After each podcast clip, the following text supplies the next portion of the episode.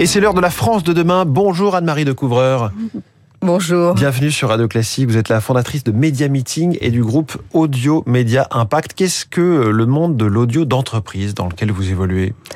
Le monde de l'audio d'entreprise est un monde que nous avons commencé à créer euh, il y a bientôt vingt ans.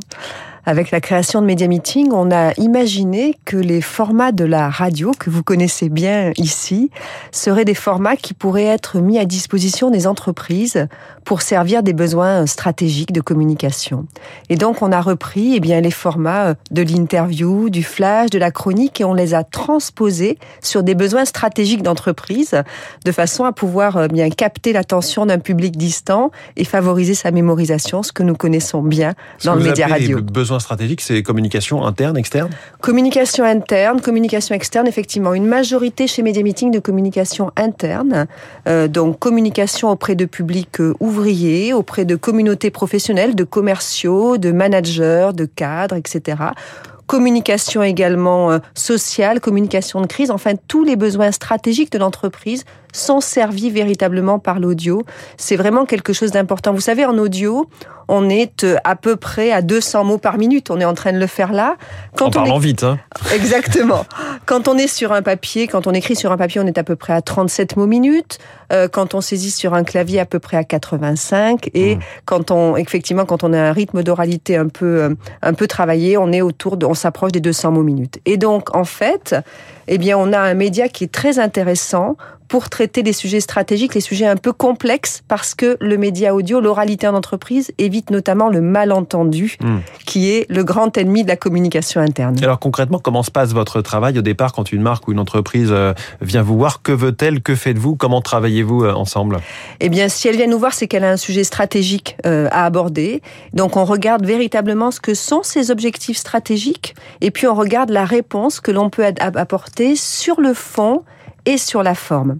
Ça, c'est vraiment très intéressant. Donc, un objectif stratégique auprès d'un, d'un public ouvrier, par exemple, euh, eh bien, on va aller chercher un programme qui sera un programme davantage d'attractivité avec de l'animation, de la musique, de l'humour, qui va venir enrober le contenu parlé informatif. Donc, on s'adapte vraiment avec des formats qui vont du plus court, mmh. une trente. Et là, en l'occurrence, ce serait diffusé sous quel format? C'est diffusé dans l'entreprise. Mmh. Donc, pour un public ouvrier, par exemple, eh bien, c'est diffusé soit dans des haut-parleurs d'entreprise, dans des salles de pause, dans, dans des... des salles de pause, dans des ateliers, mm-hmm. euh, ou soit dans des magasins véritablement avant l'ouverture le matin, oui. dans des ateliers de travail, ou soit sur des sur des, des applis, sur des téléphones, et cetera. Avec une plateforme de podcast privé mm. que nous avons lancée il y a maintenant quelques années, qui est une plateforme de podcast privé très avancée qui permet de diffuser des programmes en toute sécurité mm. euh, auprès de, de publics d'entreprise. Donc on a aujourd'hui vraiment, vous savez, quand on a créé cette entreprise, on pensait qu'on allait faire essentiellement des programmes pour les cadres.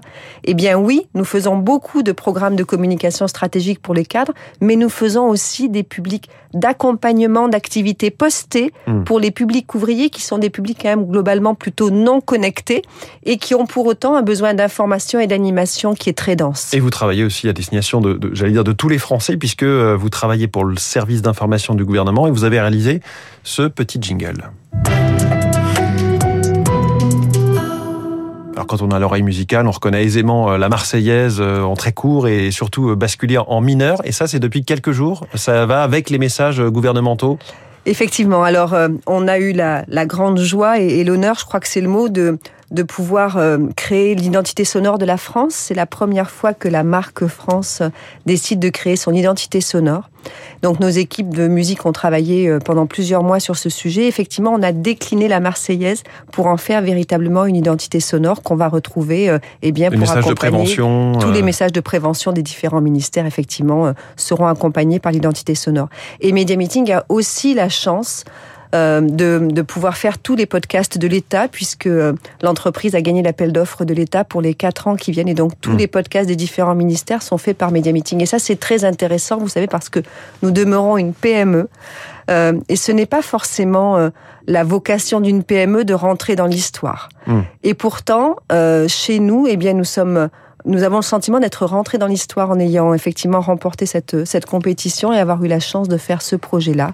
Comment se porte ce marché du, du, du podcast aujourd'hui ? Euh, il y a eu un peu de trop-plein, on a vu une consolidation entre les acteurs qui n'étaient pas issus des, des radios notamment.